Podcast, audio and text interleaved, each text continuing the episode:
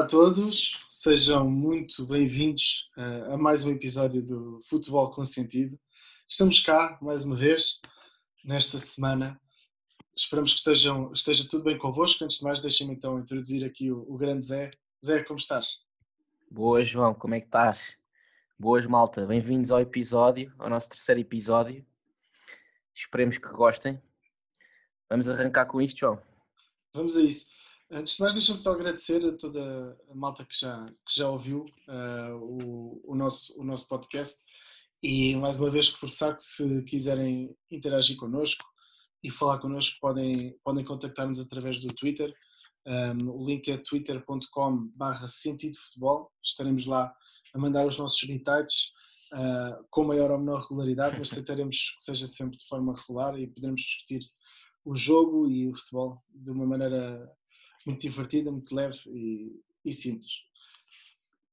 É vamos então, exatamente, vamos então arrancar com, com esta jornada, não é? Que houve aqui, houve aqui um, apenas um percalço entre os quatro da frente, foi o, o jogo do Braga que acabou há, há pouco, que empatou com, com o Famalicão. Se calhar vamos, vamos seguindo aqui um bocadinho a ordem da, da classificação. E, e, começando aqui com, com o Sporting, que, que, teve um jogo muito difícil, como já era de esperar contra o, contra o Tondela. O Tondela, que em 24 pontos que, que tinha entrada para esta jornada, uh, ah, 23 deles eram em casa, se bem que ainda não, tenha, ainda não tinha recebido uh, nenhum dos três grandes, e penso que a única derrota que tinha era até com o Braga. Um, e o Sporting acaba por, por sair, uh, mais uma vez ultrapassar mais um teste um, o que é que achaste deste jogo, Zé? Sim, olha, antes de mais, dizer que esta jornada da Liga Nós uh, foi muito interessante, uh, não só relativamente aos jogos dos três grandes, como, como uh, noutros jogos. Tivemos um derby na Madeira, Verdade. por acaso também foi um jogo muito interessante, e, e também o jogo do Vitória contra o Gil Vicente acabou por ser hum, uma antítese daquilo que é conhecido uh, em Liga Portuguesa, ou seja, um jogo cheio de golos e que foge aqui um bocadinho ao contexto, mas que valeu a pena acompanhar. Relativamente aqui ao. Ah, não esquecer também o Moreirense Rio Ave, em que aquele falhanço incrível do, do Camacho. Exatamente. é, digno, é um tesourinho Pá, Camacho... de, aquilo vai para, vai para os bloopers da jornada, de certeza. É, o Camacho tem, tem aquela. Já não, penso que já não é a primeira. Uh, mas o jogo foi bastante bom. Uh, aliás, realmente tens toda a razão. Foi um, foi um fim de semana com bons jogos no nosso campeonato e também é importante nós uh, falarmos disto. Né? Um, realçar também, já que estamos a falar disto no geral, que a semana passada eu disse que o Gil Vicente tinha dado uma bebê ao Porto que não tinha metido o Fujimoto e visto o Fujimoto no jogo desta semana contra o Guimarães. Exatamente, exatamente. Uma coisa que eu me esqueci semana passada de, de falar, que bem gosto de destacar, que é os golos da semana. Semana passada houve um golo fantástico do, do Beto, do Portimonense contra o Tondela. Não sei se tiveste a oportunidade de ver, um remate acrobático. Sim. E, e convido toda a gente a ver hoje o, o gol do Heriberto, que é fabuloso. O gol do Heriberto Famalicão contra o, contra o Braga. Contra o Braga. Exatamente. Beto que nós tínhamos destacado na, na jornada do Sporting contra contra contra, contra o Portimonense, exatamente. Que eu, que eu até fiquei na dúvida se tu estavas a falar a sério ou não. Verdade seja dita. Mas... O, tempo, o tempo dá-nos razão, o tempo dá-nos razão. Bem, mas não, não pronto, continuamos humildes, uh, acertando, não é? Uh, de vez em quando. Mas. Uh... Quase sempre, quase. Não sei se tão humilde também. e... Não, mas. Vamos seguir. Voltando aqui ao, ao jogo do Sporting. Olha, é, pá, um jogo com assim. impróprio para cardíacos, mais uma vez. Aliás, eu acho que a permanência do Ruben Amorim vai dar muito trabalho a muitos cardiologistas deste país, porque epá, isto de jogo para jogo tem sido cada vez mais complicado para, para os sportinguistas aguentarem-se firmes porque os gols têm aparecido sempre assim na, numa fase já adiantada do jogo. Mas Olha, dizer-te que eu acho que o Paca o Paca era nada, pá. O... Sim, o Aesteran. Sim, o treinador de Tondela. Sim, pá, a fazer jus à, à fama que tem ser um treinador que prepara muito bem as equipas. Uh, o Tondela, de facto, apareceu com, com uma estratégia bem definida e acho que conseguiu também, mais uma vez, condicionar o jogo do Sporting. Ah, mas eu acho que isto vai um bocado em linha com aquilo que também a semana passada já tínhamos falado, ou seja, a estratégia de jogo do Ruben Amorim está-se a tornar eh, demasiado previsível, a meu ver, as dinâmicas da equipa. Uma equipa que assenta muito em processos simples e, portanto, torna-se relativamente fácil anular eh, o jogo. Ou seja, um jogo em que eu acho que houve pouca presença ofensiva do Sporting na frente. Uh, a equipa muitas vezes ansiosa e a precipitar-se a sair para o ataque. Portanto, a muita posse de bola que o Sporting teve foi na sua zona defensiva. Uh, portanto, poucos rasgos de criatividade na saída de jogo.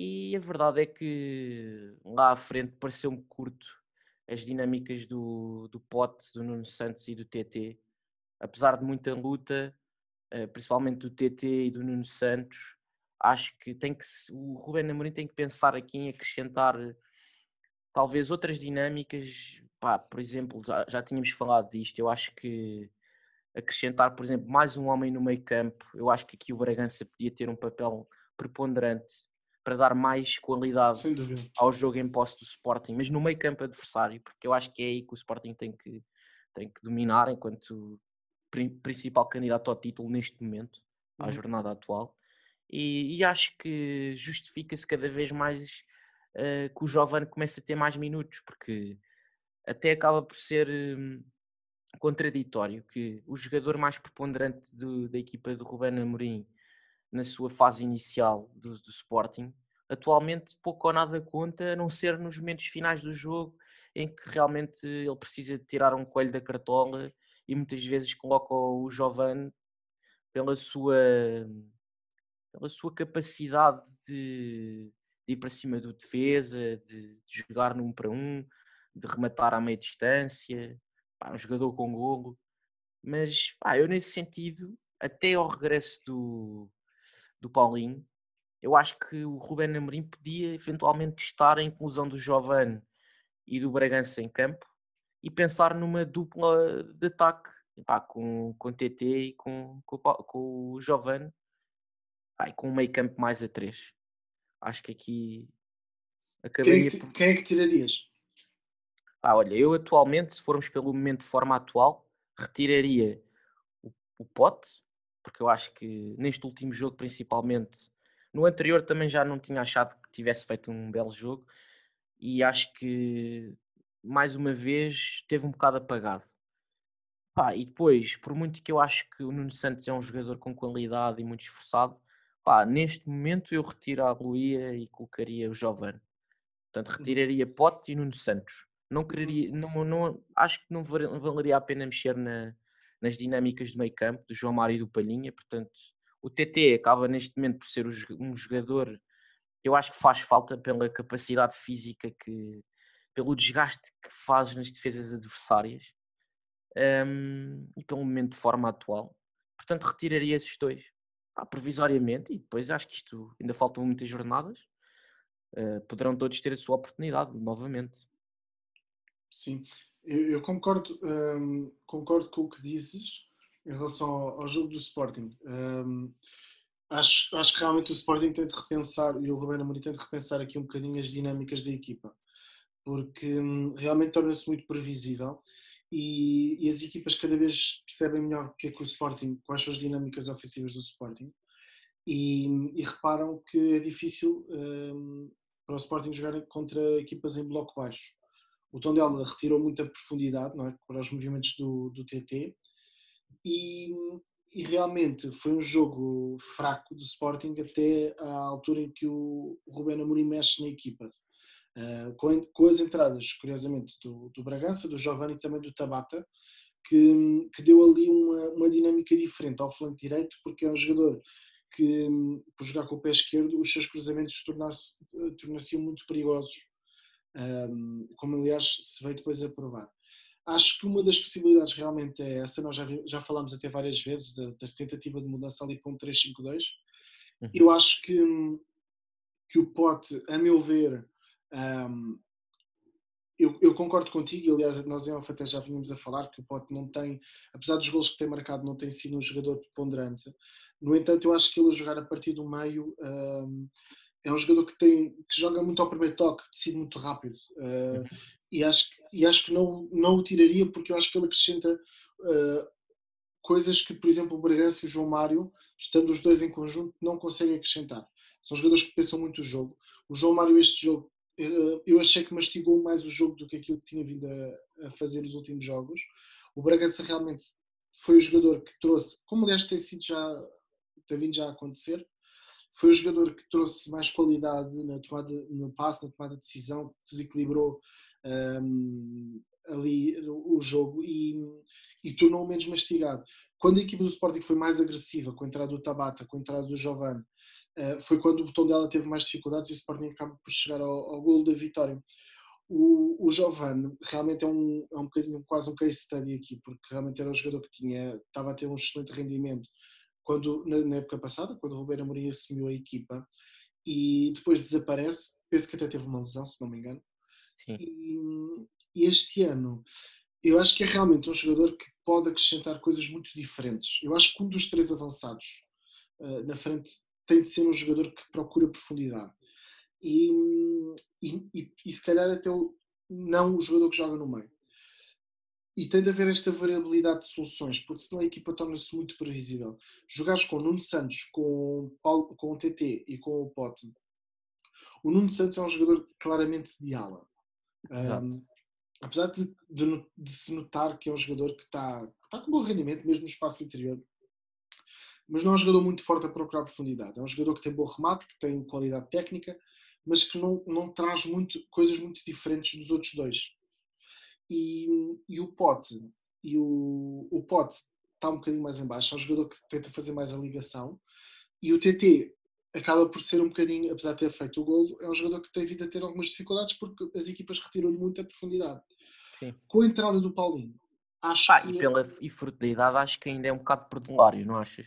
Sim, ele tem, lá dois lances. É, tem aquele cabeceamento na primeira parte, não é? Esse é o mais escandaloso. O mais escandaloso e depois uh, também Mesmo tem na segunda parte. Na segunda parte, exatamente. Há lá um cruzamento, epá, que ele chega ali um bocado atrasado.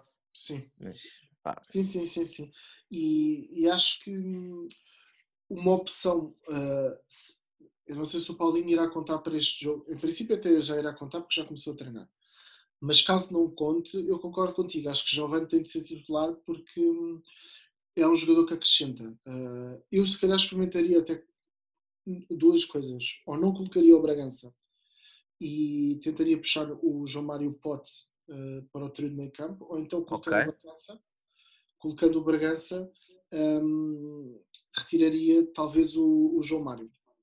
Ok, uh, ok. Mas são três jogadores que eu, tu sabes que eu tenho, o Bragança é um, é um bocadinho um ponto fraco para mim. Uh, é um jogador que eu, que eu aprecio imenso, gosto imenso do Bragança. E, e, acho que ele, quanto mais longe estiver, acho que já falámos disto até semana passada, quanto mais diferente para o jogo tiver, melhor será para ele. Acho que é um jogador que, se o, colocar, se o colocarem muito de, de costas para a baliza, ele tenderá a perder aquilo que são as suas principais características. Sem dúvida. Um, e, e, depois também queria destacar aqui a diferença que, que é ter o Pedro Porro na direita, não é? Se compararmos com o jogo da, com o Santa Clara, um, o Porro dá ali, dá ali uma qualidade diferente. O Nuno Mendes é um jogador que, que está, a meu ver, a passar por um momento de forma um bocadinho mais já não está no, já não tem vindo a estar no, no melhor momento de forma dele. Parece que curiosamente até vai agora à seleção A, não é? Exatamente. Um... Caso eu ia-te colocar exatamente também essas duas questões. Pá, estive a pensar um bocado sobre elas também. Sobre estes jogos, últimos jogos, talvez um bocadinho menos conseguidos do, do Sporting. E epá, eu acho que dois dos pontos, um dos pontos fortes de, que o Sporting tinha era de facto pá, o grande fulgor que quer o Nuno Mendes, quer o Pedro Porro em tempo já tiveram. pá, que acabavam por aparecer muitas vezes, criar muitas, muita vantagem numérica na área adversária, uh, ali no último terço. Pá, e quer-me parecer a mim que um, o Sporting, na verdade, ou não tem alternativas claras a, um de, a estes dois jogadores, ou não tem alternativas em quem o Rubén Amorim verdadeiramente confie. Ou, ou melhor, podem não ser alternativas similares, são alternativas que não dão exatamente aquilo que o Nuno Mendes e que o Porro dão. Pá, e sem dúvida que são dois jogadores que este ano têm feito épocas excelentes, até pelo que estavas a dizer. Hoje tivemos a, a bomba que o Rui Jorge lançou de que o Nuno Mendes vai à seleção A, não é? E o Pedro Porro também já sabemos que foi convocado para, para a seleção espanhola. Portanto, pá, o que é que achas? Achas que estavas a falar sobre uma quebra de rendimento do Nuno Mendes? Eu concordo. Achas que o Sporting tem soluções para estes dois jogadores? Achas que é um, algo que o Sporting tem que preparar melhor no próximo ano para não hum. perder a forma? É assim, eu acho que hum, do lado do, do Nuno Mendes, hum, eu tenho gostado dos jogos do Mateus Reis ultimamente uh, e acho que há a solução. Há a solução Mateus Reis e há a solução Nuno Santos, que, que acho que tanto de um lado como do outro, tanto, tanto num caso como no outro, acho que dão garantias. No lado do Pedro Porra, acho que a história já é um bocadinho diferente. Eu acho que o Mateus Nunes é um jogador que cumpre, mas acho que não é, não é o lugar onde ele pode se desenvolver mais, apesar de terem ter estado mal. Acho que hum, o Plata já foi testado ali, mas agora parece não contar. E, e, o Tabata entrou, mas acho que é uma opção um bocadinho de recurso. Uh, o João Pereira também parece a mim que não conta, porque Pai, foi expulso. Ele não né? entrou, exatamente, foi expulso. O João Pereira tem 3 minutos de jogo neste campeonato, tem um amarelo e um vermelho. exatamente. o amarelo, pai, 3, 3, sim, 3 minutos depois de entrar já estava com o vermelho, com o amarelo. Com o amarelo, e o vermelho nem sequer entrou. Portanto, uh, eu acho que se, se ele tivesse a contar nessa uh, ótica de jogar, eu acho que ele vem mais numa ótica de balneário. E se ele tivesse sido a opção se estivessem uh, dentro das contas, tinha jogado contra o Santa Clara, a meu ver. Também acho. Um, também. Portanto, acho que por aí um, não conta. Acho que é, não é um, uma solução. Uh, portanto, acho que do lado direito há menos soluções uh, do que do lado esquerdo, mas acho que não é, não é assim nada de, de gritante, a meu ver. Acho que. Um, Agora também já estamos a caminhar agora para a reta final, não é? falamos de falta de soluções, mas um, dos aspectos que eu até, até mencionámos no Twitter esta semana um, faz-me um pouco confusão ver o Gonçalo Inácio a jogar à direita no, no trio de centrais. Exato. Nada contra o Gonçalo Inácio, acho que defensivamente ele teve irrepreensível e acho que, que é o central do Sporting que melhor capacidade tem para construir. Mas, mas ao jogar à direita, como é muito fácil de perceber que um jogador uh, canhoto a jogar pela direita tem uma tendência natural para puxar os apoios para o pé esquerdo. E tu, quando estás a jogar num, num trio de centrais, tu fechas, se puxas para o pé esquerdo, fechas muito o campo. E então os passos que nós vimos acontecer do Gonçalo Inácio era sempre para um dos outros dois centrais. Uhum. Ou seja, não havia um passo para o, para o ala, não havia um passo de ligação entre linhas com, ou com o João Palhinho ou com o João Mário. Uh, algo que, por exemplo, quando ele joga mesmo no meio, tu vês muitas vezes o, o Gonçalo Inácio fazer passos fabulosos em profundidade para o é TT normalmente também. e tem muito mais facilidade. Um, pronto, é, é, como falámos até no, no, no, Twitter, eu acho que o, o Neto, um, eu acho que o Neto vai jogar agora contra o Guimarães, porque o Coates não, não pode jogar. Eu acho que o Neto mesmo assim um, pode ser uma solução. O Quaresma é uma incógnita, não, não se sabe muito bem. Eu acho que seria a melhor solução o Quaresma. E, e o Inácio, pronto, ir rodando, ir rodando dos outros dois lados. Uh, mas até pode surgir o Mateus Reis, porque, porque tem entrado muito bem. E tem uma coisa muito curiosa: quando o Mateus Reis, uh, que é uma coisa que eu cito muito neste Sporting que falta, que é um dos três centrais avançar mais uh, em condução ou criar um overlapping com, ala, com um dos alas. E o Mateus Reis faz muito isso com o Nuno Mendes. Um, por isso até pode ser uma solução, uma solução se calhar interessante. Pá, sim.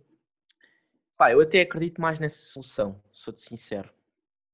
Ou seja, um, nesta fase, eu acho que, pá, sem dúvida, que o Gonçalo Inácio jogar pelo lado direito da defesa é um handicap. É um handicap logo para ele, porque muitas vezes quando tenta sair a jogar, e eu acho que ele é um jogador que tem facilidade nisso, é como tu dizes, eh, acaba por eh, fechar ali muitas zonas do campo para ele. Pá, é verdade que isso num ou noutro jogo, até curiosamente já, já, deu, já deu pontos, porque foi precisamente ali que já surgiram pá, passes completamente inesperados em profundidade, de pé esquerdo, pá, que apanharam de surpresa as defesas adversárias. Um, epá, mas por outro lado, sim, epá, acaba por uh, complicar um bocado ali a saída de bola do próprio Inácio. Neste jogo, por acaso, houve duas situações. uma em que ele tem uma saída, de, tem uma vez que sai a jogar de forma fabulosa. bola controlada, finta ali dois, três jogadores com muita calma. Chegou a, salvo erro, chegou ali perto da grande área adversária, criou desequilíbrio. Uh, talvez até tivesse a oportunidade de fazer muito mais vezes isso, jogasse de um lado esquerdo. Sim, sim. Portanto, aí concordo contigo. Sim, sim. Outra, outra situação pá, que, eu, que eu destaco neste jogo foi pá, uma bola em profundidade dele para o Nuno Mendes, se eu não estou em erro. Pá, a bola a cruzar todo o campo na diagonal. Pá, mas lá está, a jogar ali acabam por ser duas jogadas em 90 minutos. É, e talvez se ele jogasse do lado esquerdo da defesa, teríamos muito mais vezes lances destes. Agora, eu, sou, eu de facto não sei, em relação ao próximo jogo com o Vitória, se acho que todas as hipóteses estão em aberto, a meu ver, excepto a inclusão do Quaresma. Neste momento parece-me ser o, a última opção do, dos centrais, talvez. Portanto, sim, ou, ou jogará o, o, Neto do lado direito, mas isso implicará uh, mexer o Gonçalo Inácio para o meio, ou então fará exatamente o inverso, não é? Colocará o Mateus Reis do lado esquerdo, que até tem sido aposta muitas vezes nos últimos jogos. Pá, o Fedal para o meio da defesa e o Gonçalo Inácio manter-se no sítio onde está. Sim, três centrais ah, canhotos. Sim, Aqui é de facto, para mim, é completamente imprevisível, porque eu acho que o Mateus Reis tem ganho a confiança do Amorim e o Neto também me parece ter a confiança do treinador. Portanto, aqui não consigo mesmo. Ou seja, das duas, uma, ou, ou o Amorim vai privilegiar uh, um, defesa, um defesa no centro deste tridente mais rápido, como o Inácio, ou então se calhar vai querer um mais experiente para fazer o papel de um Coates e nesse caso poderá pôr o Fedal. Mas aí não sei mesmo dizer o que é que pode acontecer. Vamos, vamos esperar para ver o que, é que, o que, é acontece agora no próximo jogo contra o, contra o Vitória. Exatamente. Bem, se calhar passamos agora para o, para o, próximo, para o próximo jogo. Um, o, o Porto acaba por subir a, à segunda posição, depois de uma noite de gala europeia, como nós falámos a semana passada, uh, frente aos Juventus, e um, num jogo que foi, foi difícil ali na primeira parte, mas depois acabou por, por vir ao de cima a, a alma deste Porto. O que é que tu achaste? olha, eu fiquei muito surpreendido com, com a facilidade com que o Porto, a meu ver, ganhou este jogo. Eu esperava que depois daquela. Pá, foi quase uma hora a jogar com 10 na, na quarta-feira e com um prolongamento nas pernas, uh, pá, que, que, o Porto tivesse muito mais dificuldades contra uma das equipas de sensação deste campeonato, que é o Passo de Ferreira. Mas a verdade é que, pá, e lá está. Uh, muitas vezes a motivação e a parte, a vertente psicológica ultrapassa toda e qualquer Sim. cansaço físico, fadiga, pá. Resiliência, não é? Exatamente, portanto, a confiança que esta equipa ganhou na eliminatória contra a Juventus, para mim refletiu-se neste jogo, quer dizer, um domínio completo, pá, o Pep continua monstruoso, Incrível. um verdadeiro patrão com a equipa, com, com a idade que tem. Uh, e acho que a vitória acabou por ser pá, natural. Eu até lá está, se eu tivesse que classificar este jogo, pá, diria surpreendente, porque esperava um pouco mais do Passos, mas a verdade é que também acaba por não ser justo eu dizer isto, porque de facto contra a qualidade que o, que o Porto apresentou acabava por ser muito difícil, quer para o Passos, quer para muitas outras equipas do campeonato, conseguir tirar algo mais deste jogo. Não sei Sim. como é que viste. Sim, eh, eu também esperava um bocadinho mais do Passos, eh, mas acho que o, o Porto veio com uma moral muito grande para, para este jogo. Na primeira parte teve ali um bocado de dificuldade uh, em criar oportunidades de perigo. Um, mas, um, mas, teve, mas teve sempre por cima do jogo. Ou seja, o Passo Ferreira tem uma oportunidade de, de golo e é até em bola parada. O, o Porto. O Porto tem uma questão muito interessante que tu até falaste nela e eu acho que é, que é fundamental, que é, muitas vezes nós falamos desta história da mística e muita gente dizia que o Porto estava a perder a sua mística mas se nós pensarmos nos dois jogadores uh, verticais ali no Porto, são os dois que marcam, que fazem gol. Ou seja, Pep e Sérgio Oliveira. O Pep, que está numa fase incrível. Uh, esperemos que para a seleção nacional que continue nesta forma, porque apresentando-se assim no europeu com o Rubem Dias será uma dupla interessante de seguir. E atenção, ele já teve uma lesão esta época. Exato. Para um jogador é, da idade é dele, podia 38 ter anos, incrível. arrumado ali com ele, mas não. É incrível. O que ele fez no jogo com o Turim, o que ele fez uh, neste jogo também, mesmo no ataque, na defesa, é um líder dentro de campo, é, é incrível. E muitas vezes nós não falamos muito do Mbemba, mas o Mbemba tem feito uma excelente época, a meu uhum. ver. É um jogador que, não, que raramente compromete, é um jogador muito sólido, uh, muito forte fisicamente, bom no jogo aéreo, Uh, eu acho que nós até já falámos, não sei se foi aqui, se foi em off, se foi aqui no, no podcast, mas eu acho que aquela dupla funciona muito bem, uh, do Mbemba com o Pepe. E um, até nós falámos, por exemplo, no caso do. quando falámos dos clássicos, que os avançados têm mais dificuldade em lidar com os centrais do Porto do que, por exemplo, com os centrais do Benfica. Um, sobretudo na altura em que estava o Otamendi e o Vertonghen.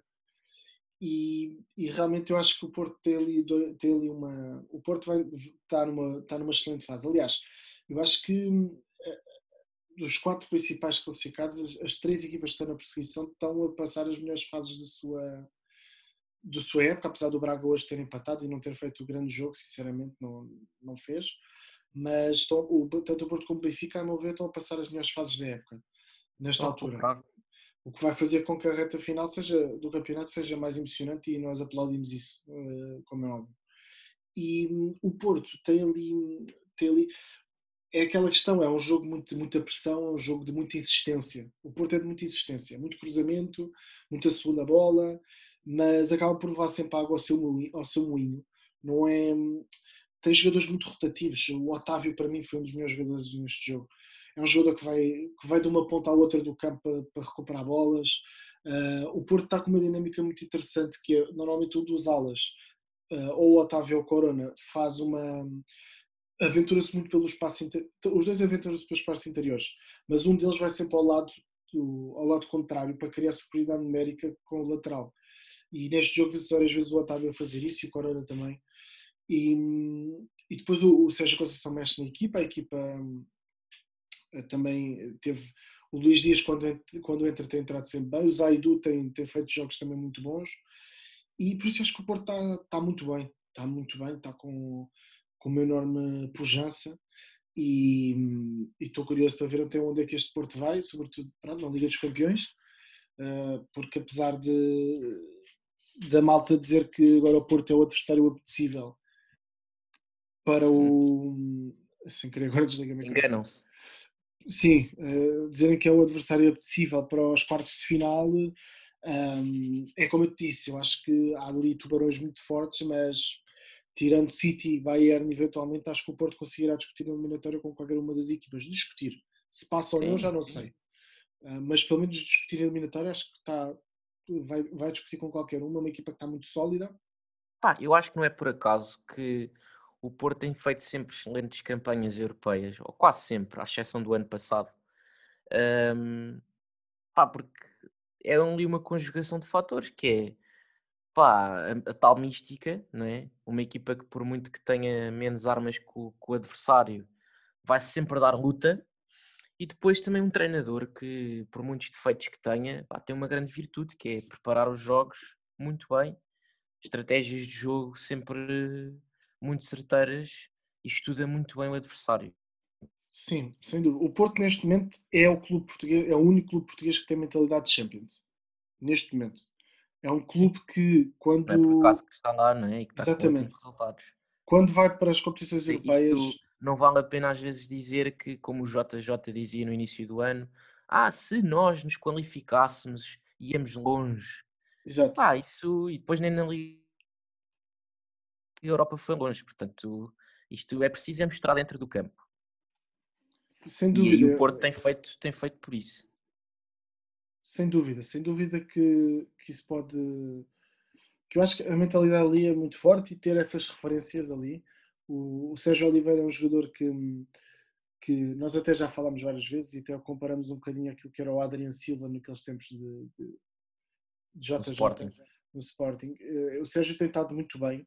Um, e acho que para o contexto do Porto é um jogador que tem, tem rendimento constante e que por isso é um jogador muito fiável. Um, num contexto europeu também teve bastante bem, agora contra as Juventus, não sei como é que ele se daria num, num contexto mais, mais uh, exigente. Um, mas realmente eu acho que esta equipa do Porto uh, vem com elan muito positivo e acho que até a paragem agora que vai haver depois da próxima jornada os vai prejudicar um bocadinho, porque hum, vai haver ali uma paragem. Esta paragem vai trazer ali muitas questões, mesmo em termos de. Porque vai haver um europeu de sub-21, não é? Sim. Que, que vai, vai decorrer pela primeira vez uma fase de grupos em março. Portanto, pois isto agora vai ser feito por fases, não é? Agora é a fase de grupos. Exatamente. Depois, é, em meados de junho, salvo erro, é, é. vai ser a fase final. final. Exato, quartos de final, meio finais e final e, e aos compromissos das seleções, com muitas viagens pelo meio. Portugal vai jogar em Turim, por exemplo. Enfim. Exatamente. Portanto, isto vai, vai, trazer, vai ser uma paragem que para, para clubes que levem muitos jogadores às seleções que pode ser ali problemática. Uh, mas voltando ao, ao Porto, acho que está, está muito bem. Acho que é uma equipa Olha, que. Diz, diz. Não, ia só realçar aqui uma, uma coisa que era. Pá, eu concordo contigo. Aliás, nós já tínhamos falado disto aqui no podcast.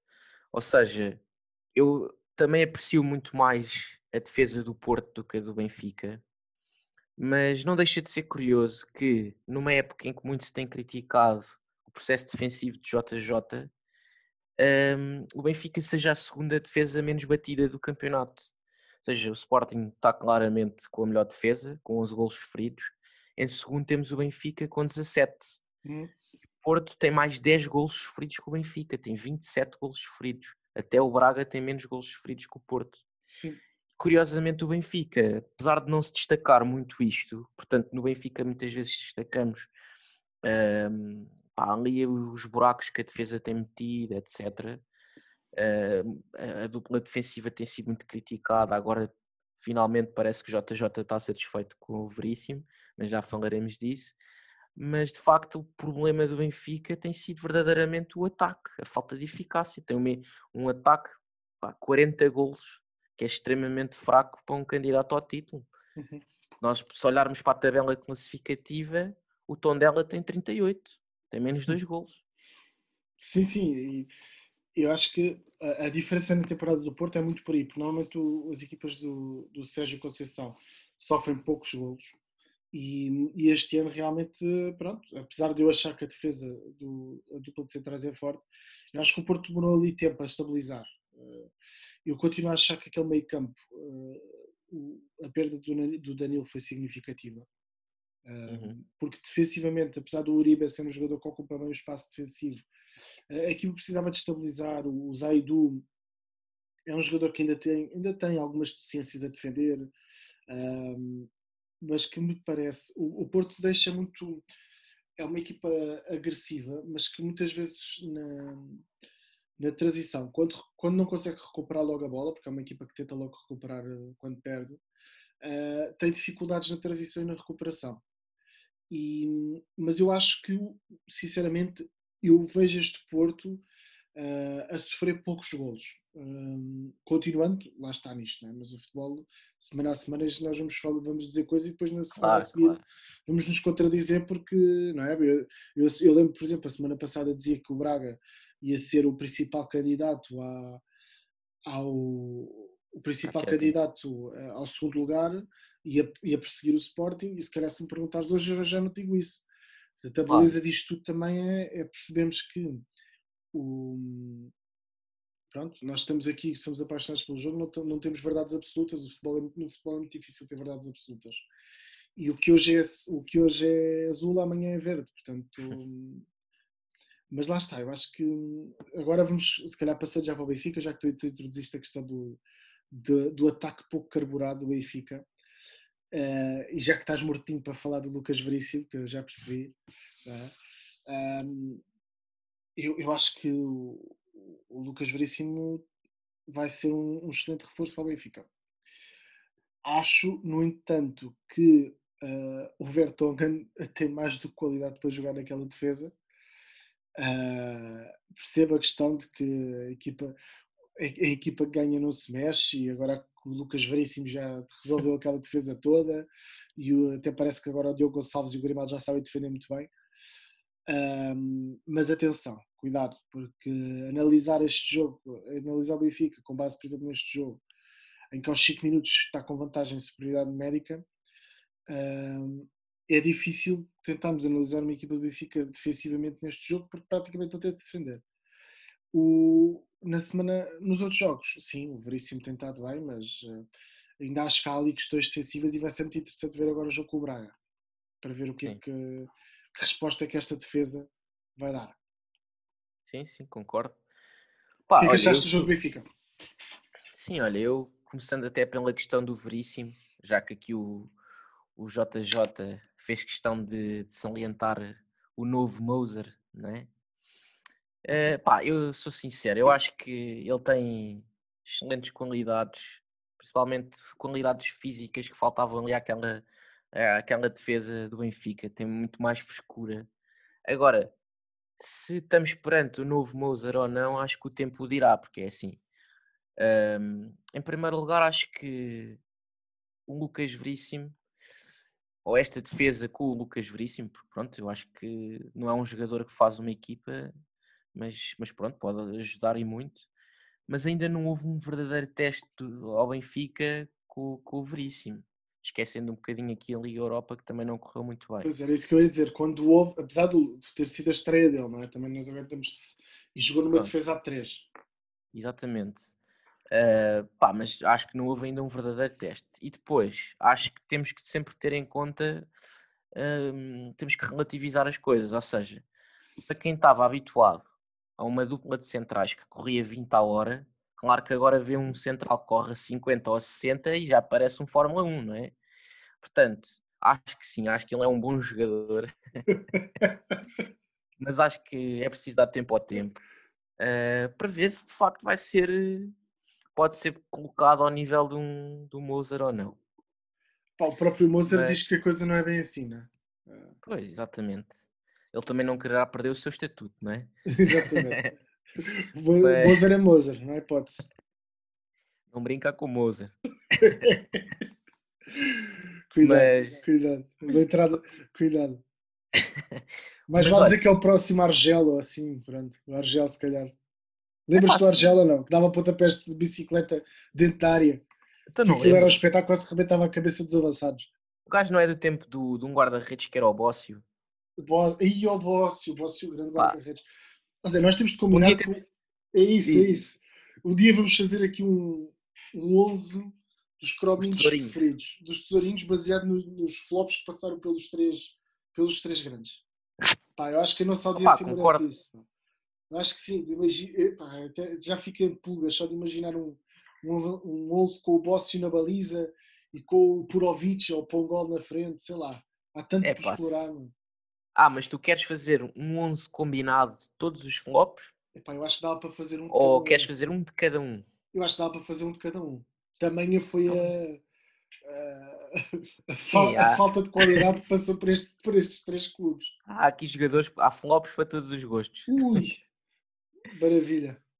É pá, sim, está combinado. Vamos tratar disso, pá, e, e acho que vai ser, vai ser interessante, um exercício interessante.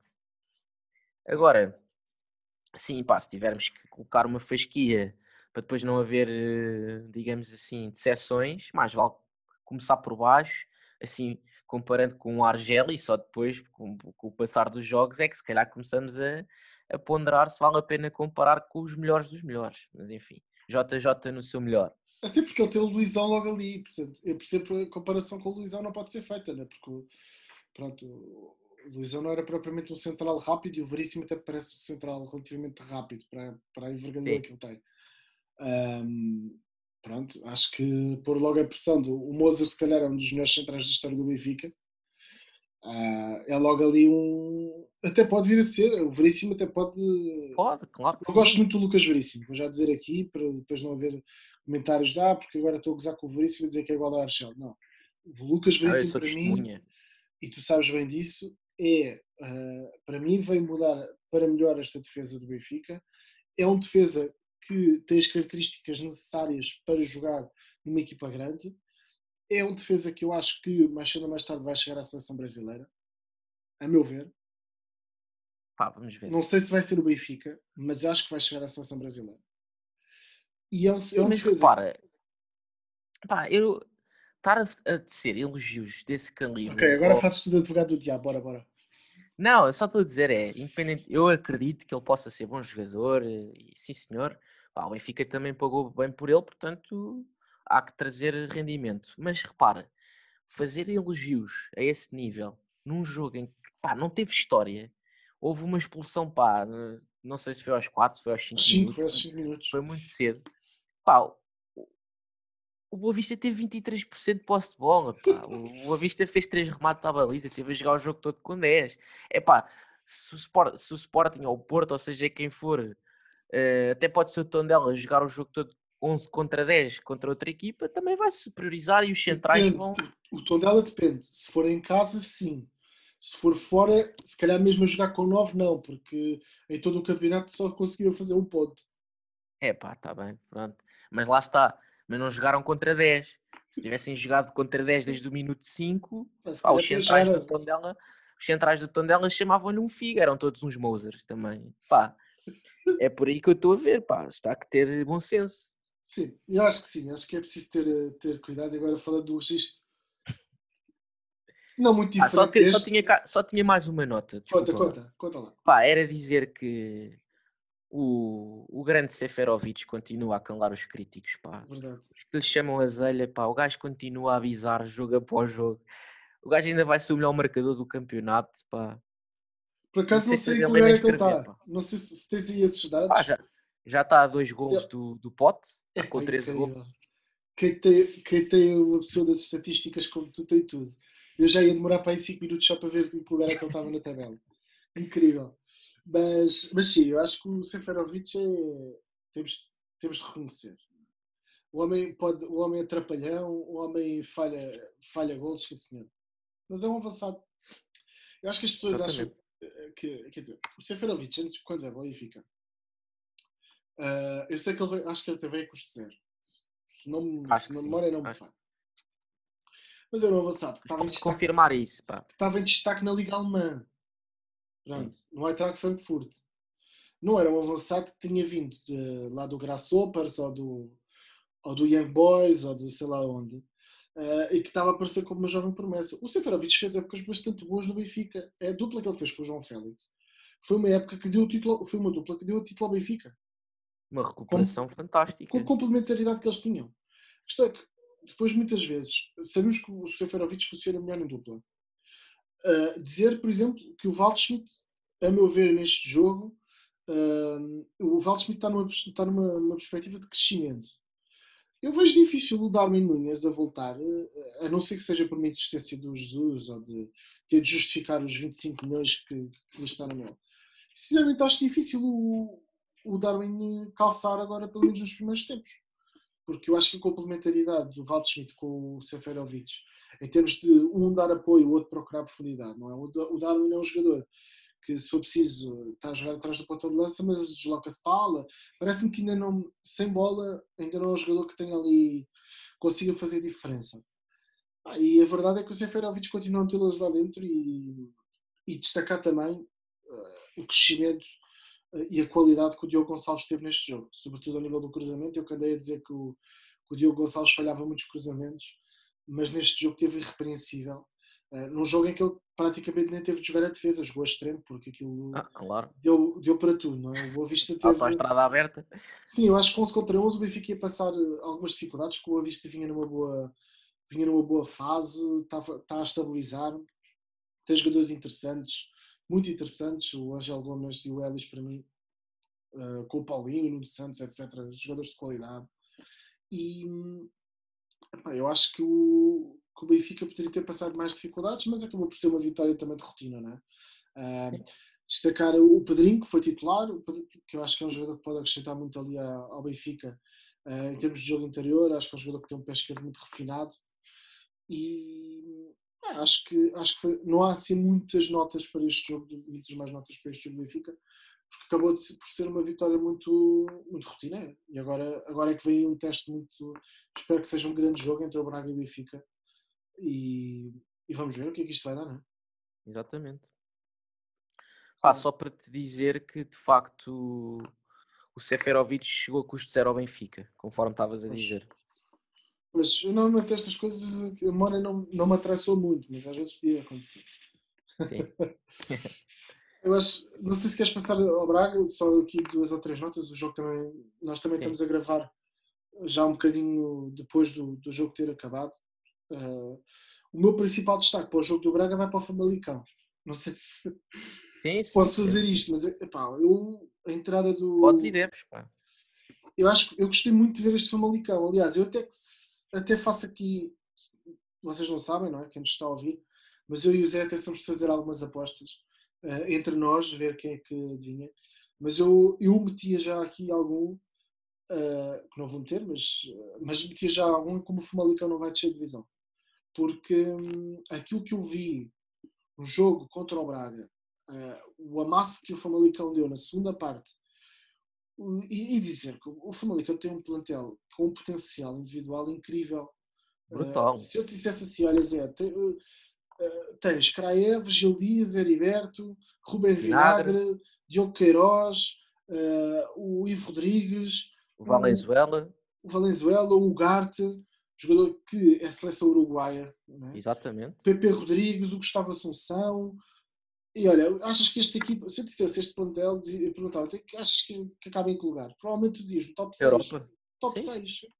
Fácil. Eu acho que, eu acho que, pá, acho que a classificação atual do, do, do Famalicão só envergonha os treinadores que por lá passaram, porque isto é. Eu acho que não é só os treinadores. Brutal. Eu acho que não é só os treinadores.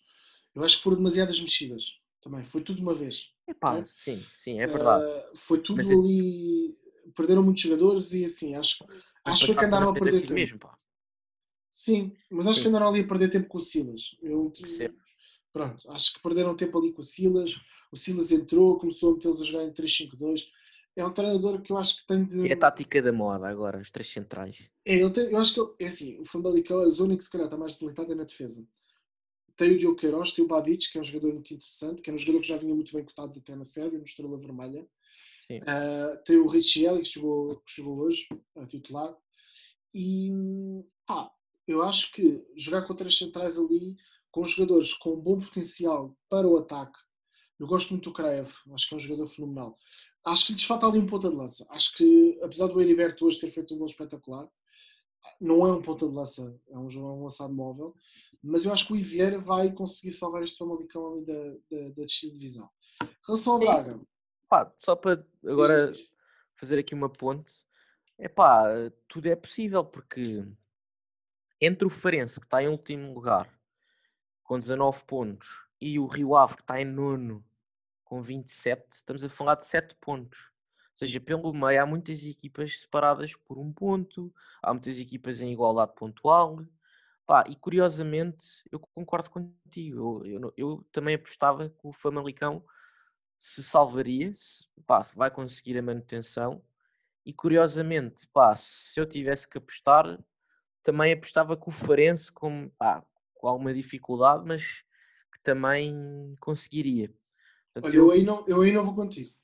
Eu até, aí se quiseres, até podemos já fazer aqui um. Ah, só se for pelo Jorge Costa, pá, que, enfim, é mais daquelas escolhas. Parece ter perdido mas... pontos eh, que não podia perder. É uma derrota com o Belenenses já deste fim de semana.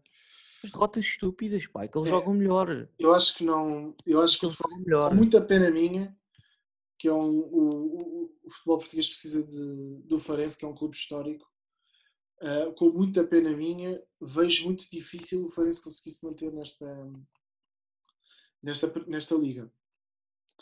E acho, já que agora estamos a fazer aqui, eu até te digo mais, eu aposto, aposto e acho que a Madeira não vai ficar com as duas equipas na Primeira Liga. Aí estou contigo. É a, prima, é a minha primeira. Um, e depois. Pá, o Nacional nos últimos 5 jogos perdeu os 5. Sim, por exemplo. Está num momento exemplo. de forma terrível. Por exemplo. Até deu sei... amasso no Marítimo neste jogo. Sim. Perdeu, mas deu amasso. Portanto, isto o Marítimo teve o fator do Rodrigo Pinho. Uh, pronto, que é um avançado diferenciado que faz diferença. Uh, diferenciado que faz a diferença. que é um, eu acho que é um jogador que, pronto, tudo indica vai mesmo para o Benfica e que, que ali é um jogador muito interessante. Uh, que está claramente mais ali no Marítimo, mas jogou e, e marcou e fez a diferença contra o Marítimo.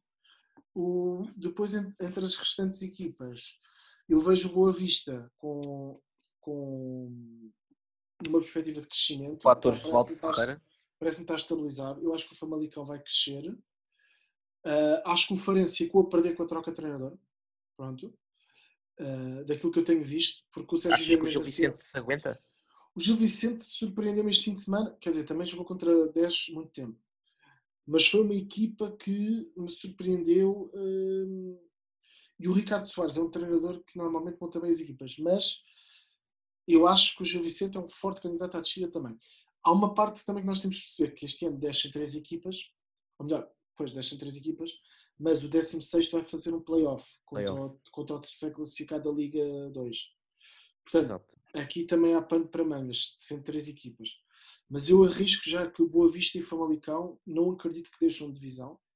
Se descerem farei aqui uma meia culpa, mas não acredito que, que deixam divisão.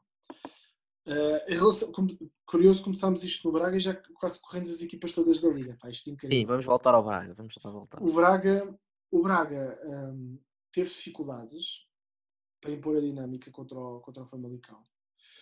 Uh, mas agora, fala, o futebol é arte e eu tenho de realçar aqui uma, um jogador que eu acho que, que é fantástico, que, que é o, o, o, Nico Gaetan.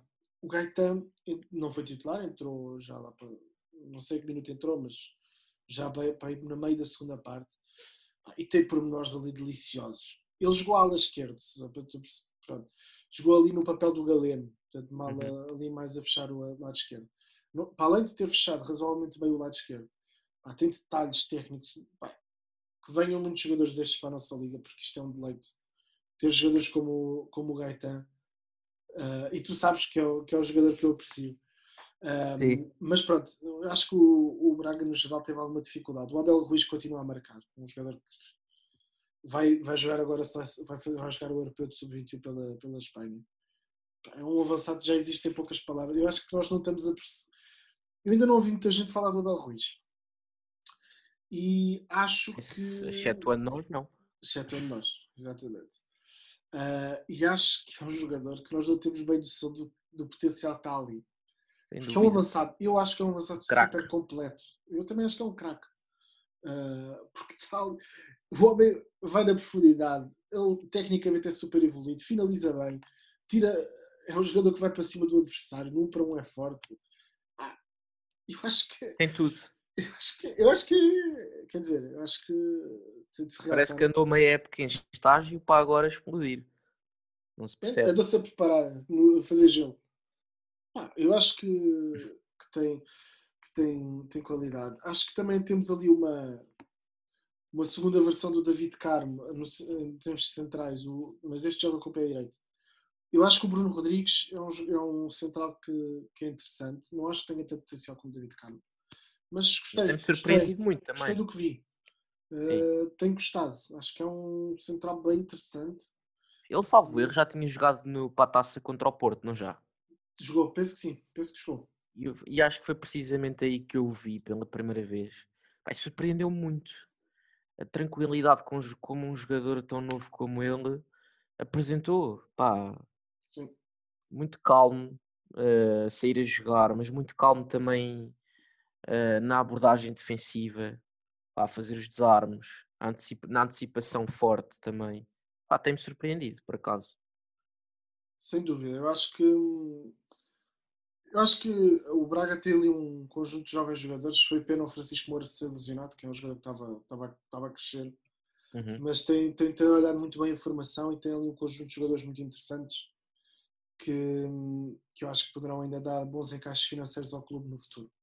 Sim. E, e saúda-se isso porque nós também, mesmo para as nossas seleções, é importante hum, com o crescimento também do, da, com o ressurgir da cantera do Sporting, com, com o surgimento do Porto, eh, o Benfica provavelmente agora vai fazer aqui um, vai dar um travão na aposta na formação, mas também tem ali jogadores muito interessantes e, e isto é de, é de saudar. Sim, eu acho que o futuro do futebol português não depende apenas de uma aposta da formação por parte dos grandes. Porque a verdade é que, mesmo as equipas, digamos, tradicionalmente mais pequenas, acabam por ter jovens valores muito bons nas suas academias, nos seus de sub-23, nos seus, nos seus, nas suas equipas júniores, que muitas vezes, se fossem aposta pá, em detrimento daquelas contratações meio manhosas que às vezes vai fazer fora, etc. Epá, eu acho que muitas vezes os plantéis ficavam a ganhar. Basta olhar, por exemplo, nas ligas de revelação e tudo. Pá, quem se tem destacado muitas vezes até são plantéis como o Rio Ave, Sporting Braga, Leixões, Estoril, Leixões. Exatamente. Portanto, pá, há, há que haver coragem. Quando se fala em aposta na formação, não tem que ser só nos grandes. Há que haver coragem para as equipas pequenas também apostarem na formação, porque há bons jogadores. E até por uma questão de estratégia desportiva e financeira, até acaba por ser uma estratégia muito mais rentável. Porque é muito mais fácil para uma equipa destas encontrar, captar bons jogadores epá, em que conseguirão mais ou menos também ter acesso a excelentes jogadores hum, do que muitas vezes fazer apostas no escuro, não é? Depois não se percebe muito bem de onde é que caíram certos jogadores, mas enfim. Exatamente. E esta é uma boa nota até para, para passarmos, para fecharmos aqui o capítulo da, da Liga Nós desta semana, que como vocês sabem que é o, o grosso do nosso programa dedicado à Liga Nós. E, e agora rapidamente vamos, vamos fazer aqui alguns destaques internacionais. Bem sei que, que tu queres falar sobre, sobre o Cristiano Ronaldo, como é óbvio, com Sim. uma resposta, melhor resposta não poderia ser dada, não é Zé? Exatamente. Pá, eh, sim, o meu destaque internacional eh, vai para a Juventus. Pá, que depois do, da eliminatória contra o Porto sofreu muitas críticas. Pronto, críticas essas na- naturais, eh, uma vez que a Juventus perdeu contra o underdog, que era o Porto. Mas pronto, também enfrentou um adversário que não é o adversário mais difícil da Liga Italiana, que é o Cagliari. Mas principalmente o Ronaldo, que foi alvo de inúmeras críticas, epá, deu uma resposta, uma resposta incrível ao seu nível. Parece que é um, um atleta que ainda joga melhor debaixo da crítica. Pá, e respondendo um bocadinho a muitas das injustiças que eu, que eu vi serem feitas ao longo de, de- da última semana, epá, custa-me muito, tipo, perceber que ao mínimo erro, ao mínimo desaire, parece que o futebol deixa de ser um desporto coletivo e passa a ser um desporto onde um único jogador, por melhor que seja, deveria conseguir levar uma equipa às costas sozinho. Ah, sim, o Ronaldo fez um jogo abaixo do seu nível contra o Porto, acho que isso é unânime, mas toda a equipa fez. E se analisarmos, e era um bocadinho esse o exercício. Tirando o Chiesa. É verdade, tirando o Chiesa, ju- justiça lhe seja feita que ele pá, tem sido de facto o jogador mais da Juventus este ano, a meu ver. Mas pá, queria fazer aqui um exercício para se perceber a preponderância que o Ronaldo aos 36 anos ainda tem na Juventus. Ah, e a verdade é que hum, a Juventus este ano tendo um jogo a menos, um jogo em atraso, pá, o Ronaldo teve ali uma fase em que falhou duas jornadas por causa do Covid, salvo erro, contra o Crotone e contra o Verona. E hum, nesses dois jogos em que o Ronaldo não participou, a Juventus empatou. A Juventus empatou nessas duas jornadas. E nessas mesmas jornadas, o Inter perdeu um jogo com o AC Milan e ganhou o outro jogo, salvo erro, contra o Génova. Se não estiver em erro. Acho que sim, tenho quase certeza. Portanto, se fizermos as contas, aí o Inter adiantou-se um ponto. Mais à frente, pá, o Ronaldo também falhou um outro jogo contra o Benevento, já não por causa do Covid, mas por opção. Mais uma vez, a Juventus perdeu pontos. Perdeu pontos nesse jogo e perdeu pontos face ao, ao Inter de Milão, que também ganhou esse jogo, salvo erro, contra o Sassuolo. Portanto, bem feitas as contas, podemos afirmar que sempre que o Ronaldo não jogou, a Juventus perdeu pontos. Sempre. Ou seja, ele participou em 20, 23 dos 26 jogos da Juventus. É claro que a Juventus perdeu pontos com o Ronaldo em campo também, mas o que é facto é que sempre que ele não jogou, a Juventus nunca se conseguiu superiorizar a nenhum adversário.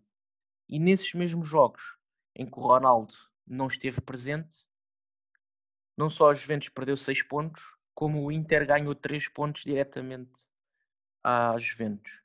Portanto, isto é um exercício que eu, que eu quis aqui trazer só para se perceber que o Ronaldo em 23 jogos disputados tem 23 golos marcados e, portanto, dizer-se que, pá, apesar de tudo, cuidado que ele tem, achar-se que ele não está a justificar o investimento que lhe foi feito, pá, não tem, não tem grande cabimento. Acho que é necessário sim questionar as estratégias de, de, gestão desportiva das Juventus, pá, pelo, pela falta de ambição que eu acho que eles têm revelado, pela falta de coerência. Não podes contratar um Cristiano Ronaldo, aí depois teres um treinador inexperiente como o Pirlo. Não podes ter um Cristiano Ronaldo e depois contratares pontas de lança como o Higuaín ou como o Morata para ser a dupla do Ronaldo. A meu ver. E portanto, acho que eu percebo que nestas alturas sejam os grandes nomes que acabam por ser os botes expiatórios, não é? Ninguém vai culpar o Bernardetti, não é? Todos vão pensar no Cristiano Ronaldo. É pá, mas de qualquer modo acho que é importante. Ouvi afirmações pá, excessivas. Excessivas. Ou seja, acho que sim, ele não esteve, não esteve claramente bem uh, nesta jornada de Liga dos Campeões, mas não jogou sozinho. Não jogou sozinho porque se recordarmos o primeiro gol de, do Porto na eliminatória no Dragão, é pá, que é que, qual é que foi a intervenção que ele teve naquele atraso de bola ridículo que, que originou o primeiro gol do Porto? Ah, portanto, acho que é preciso ter algum bom senso neste tipo de críticas. Pá, e, e, sem dúvida que o Ronaldo ainda é muito preponderante nas Juventus. Na minha sem, opinião. Sem dúvida. Eu, eu, para, para finalizarmos, eu já agora também faço aqui um comentário a isto. Eu concordo com tudo o que tu disseste, acho que já, nós já tínhamos falado disto até no, no último episódio. O, eu acho que realmente a Juventus sofre de uma crise estratégica de, de gestão estratégica do, do, plantel, de mau planeamento, que é algo que, que até tinha. Tu lembras-te que as Juventus, toda a gente falava como um modelo incrível, porque ia jogar, uhum. buscar imensos jogadores a custo zero, com imensa qualidade, montava excelentes equipas no tempo do Conte, é mesmo uh, com o Alegre, também. do Alegre. Mas melhor ainda do Conte, sim. Sim, portanto montava sempre ali boas equipas. Entretanto, vai buscar um Cristiano Ronaldo para, para conquistar a Champions, né? porque era esse o objetivo, não era para ganhar a Série A, porque ele basicamente ganhava a Série A os anos todos. Exato. E, e depois uh, junta-lhe jogadores. Uh, junta já sabes o que é que eu acho do Bernardeschi, portanto já nem vou voltar a falar. Uh, mas junta-lhe jogadores de qualidade inferior. E acho que é, muito fácil bater no Cristiano Ronaldo. Nós não, o que estes jogadores passam em termos de contexto de futebol de alto nível, de, de alta performance, Quer dizer, eu, eu desafio quem nos ouve a, a, a dizer-me, sem ser o, o, o Cristiano e, e, o Messi, apesar do Messi não ser tão consistente, que jogador é que se lembram de definir jogos de Liga dos Campeões de forma tão uh, marcante e de ganhar tantas Ligas dos Campeões como o Cristiano? Não rendeu contra o Porto, não rendeu. Uh, poderá estar já em declínio, é normal que assim seja. Mas é o atleta, e, e, e aqui um bocadinho a minha, a minha opinião, é o futebolista com maior robustez mental da história do futebol. Porque só alguém com muita resiliência, com muita capacidade para ultrapassar obstáculos e resistência à frustração é que enfrenta isto. Nós muitas vezes no futebol falamos que está dividido em quatro partes, não é? Uh, a parte técnica, o futebol e o desporto no geral, a parte técnica, tática, mental e psicológica e física. Mentalmente não há um futebolista que nós nos lembremos que tenha a força mental do Ronaldo. Não, eu não encontro, não encontro. Eu também não. Todo. Que tenha a capacidade para fugir da zona de conforto, para ir enfrentar desafios com 33 anos ou 34, já nem sei. Vai para uma Juventus, ok? Sai de uma equipa em que ele estava perfeitamente. Já estava numa fase muito parecida, por exemplo, com a do Messi, em que jogava com ele já há vários anos. Sai dali para ir testar-se a outros desafios. E depois é engraçado. Uh, dizer que a passagem dele pelas Juventus é um fracasso ou que perdeu anos, quando um jogador que marca 90 e tal golos em dois anos e meio de Juventus uh, dizer que é um fracasso apenas porque não ganha a Champions, bem, então o que é que a gente vai dizer do Guardiola? Não reconhecemos mérito ao Guardiola pela sim. qualidade das equipas dele. Eu sou um fã, tu sabes que eu sou um sim, enorme fã do Guardiola. Nós vamos definir a qualidade de um jogador se ganha uma Champions ou não. É que para ganhar a Champions ganha uma equipa e há 31 que ficam de fora. E não estamos a falar de equipas competem os melhores, claro. Não é? Portanto, acho que tem de haver é aqui alguma responsabilidade. Apesar de nós, e tu sabes que muitas vezes até criticava o Ronaldo e dizia ele podia render mais, porque é aquela minha vontade de o querer ver sempre no top. Claro, é, isso é normal. É difícil. E, isso é normal. E, e, e a resposta que ele deu, não é? Três golos, um hat-trick perfeito, um de cabeça, um, um pé direito, um de pé esquerdo. E vão dizer, ah, mas é, é porque depois é aquela história dos penaltis. Que Pronto, que é outra coisa que é ridículo. Agora ah, já há dois, agora é o Cristiano Ronaldo e também é o Bruno Fernandes, que, que agora também vai sofrer do mesmo síndrome. Um, mas pronto, acho que tem de haver. Repara, ainda há pouco, ainda há pouco elogiámos o Sérgio Oliveira e sabemos quantos gols é que ele tem de penalti, não é? Sem dúvida, faz parte. Faz parte. O Pizzi é um também, quer dizer, faz parte. Faz parte Os jogadores que... também tentam marcar penaltis e falham. Pá. Faz parte. Nós temos de olhar mas, para olha, o futebol de outra forma Uh, todos nós, não é? Não, não, eu não estou, não estou aqui a, a imiscuir-me disto, porque muitas vezes também tenho estes momentos de loucura e que me fazem ser um bocado irracional. Mas pronto, temos de olhar para de outra forma. Mas atenção, pá, eu até estava a dizer eh, relativamente às críticas, mas acho que nem foi tanto. Pá, em Portugal não senti críticas, senti mais críticas até em Itália. Pá, eu estive a assistir até tocaste aí num ponto interessante, porque até fui assistindo assim a alguns programas de comentário desportivo em Itália. Pá, e houve um que, onde participam alguns antigos jogadores italianos, pá, em que o, o António Cassano até disse uma coisa pá, que faz todo o sentido e que, vai, e que vai de encontro ao que disseste. Pá, o, a Juventus não ganhou a Champions com o Cristiano Ronaldo nas últimas três épocas, mas a Juventus já não ganha a Champions há 26 anos uma equipa com mais Juventus já não a ganha há 26 anos, portanto, pá, é o que é, é o que é. Não é uma competição fácil, nem nunca foi e nunca será. Acho eu acho que muitas das críticas vêm por um aspecto que nós até já falámos, né? agora também para, para, encerrar, que foi o facto de serem eliminados pelo Ajax, pelo Lyon e pelo Porto. Né? Se tivessem sido eliminados eventualmente pelo Barcelona, o Real Madrid, etc., uh, eh, se calhar a, a ótica seria outra. Mas mas, pois, acho... mas repara, se calhar se tivessem sido eliminados ano, uh, na época, há duas épocas em que foram eliminados pelo Ajax, se ele não tivesse feito aquela segunda mão fantástica contra o Atlético, tivessem sido eliminados contra o Atlético, se calhar já não os criticavam. Porque pá, a percepção pública é de que já é aceitável perder com o Atlético. Mas esquecem-se, as pessoas esquecem-se que hum, o Ajax também eliminou o Real Madrid.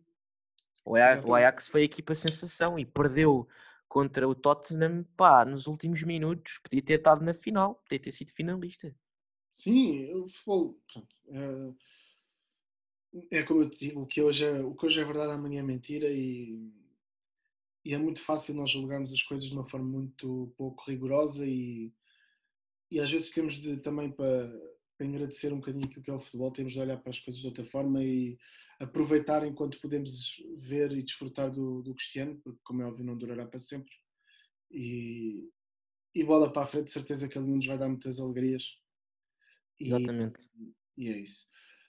Bem, a conversa vai boa, mas também agora vamos, esta semana vamos, vamos ficar por aqui. Mais é uma, é uma conversa fantástica, Zé. Mas olha, há pouco falámos, não nos podemos esquecer, pá, isto, nós, o nosso foco aqui é falar de futebol, mas nós somos uns apaixonados por uh, desporto no geral, pá. E acho que queríamos destacar os dois uh, a, pá, qualificação fantástica do handball português para os Jogos Olímpicos. Ontem foi, foi de cortar a respiração aquele jogo com França, pá. Sem dúvida, se há momentos míticos no desporto, esse é um deles, até por todo o envolvimento que nós já sabemos que estava por trás. Uh, se há altura em que é difícil acreditar em forças míticas ou que ou forças que nós não conhecemos, acho que, que ontem ficou bem patente a forma como aquele jogo correu. Um, e, e, realmente é, é, de saltar uma equipe, uma seleção de handball que tem-nos dado muitas alegrias e que hoje em dia uh, discute com qualquer equipa, eu arrisco-me a dizer, no mundo, de igual para igual. E, e com um selecionador que tem um discurso uh, bastante, bastante interessante. Uh, os mais entendidos em handball, eu não sou o mais entendido nos aspectos técnicos e táticos do handball. Uh, já tenho, tenho ouvido alguns comentadores de bancada a dizer que às vezes o selecionador falha em algumas questões, nomeadamente no jogo com a Croácia, penso eu. Mas é incrível o que esta, que esta geração e esta equipa tem alcançado e muito interessante será de ver o que, é que eles vão conseguir fazer em Tóquio Pá, é uma, uma ida aos Jogos Olímpicos é mais difícil do que o Mundial, porque são 12 seleções. Sem dúvida, sem dúvida. E é ganhando à França, não é? Seleto. Ganha à França, em França. Exatamente. Uh, pá, incrível, acho que, olha, na Zé, acho que é um destaque fantástico para, para fecharmos o programa de hoje. E, e pronto, desejar-vos uma ótima semana a todos. E, e cá nos veremos depois da próxima semana com mais destaques e no rescaldo aí desse grande Benfica Braga que vai acontecer. E, é e pronto, já muita, muita saúde, muita, muita alegria e que e de continuar a desfrutar do, deste, do desporto no geral, mas mais especificamente aqui do, do futebol com sentido. Um grande abraço para todos. Pá. Até para a semana. Até para a semana.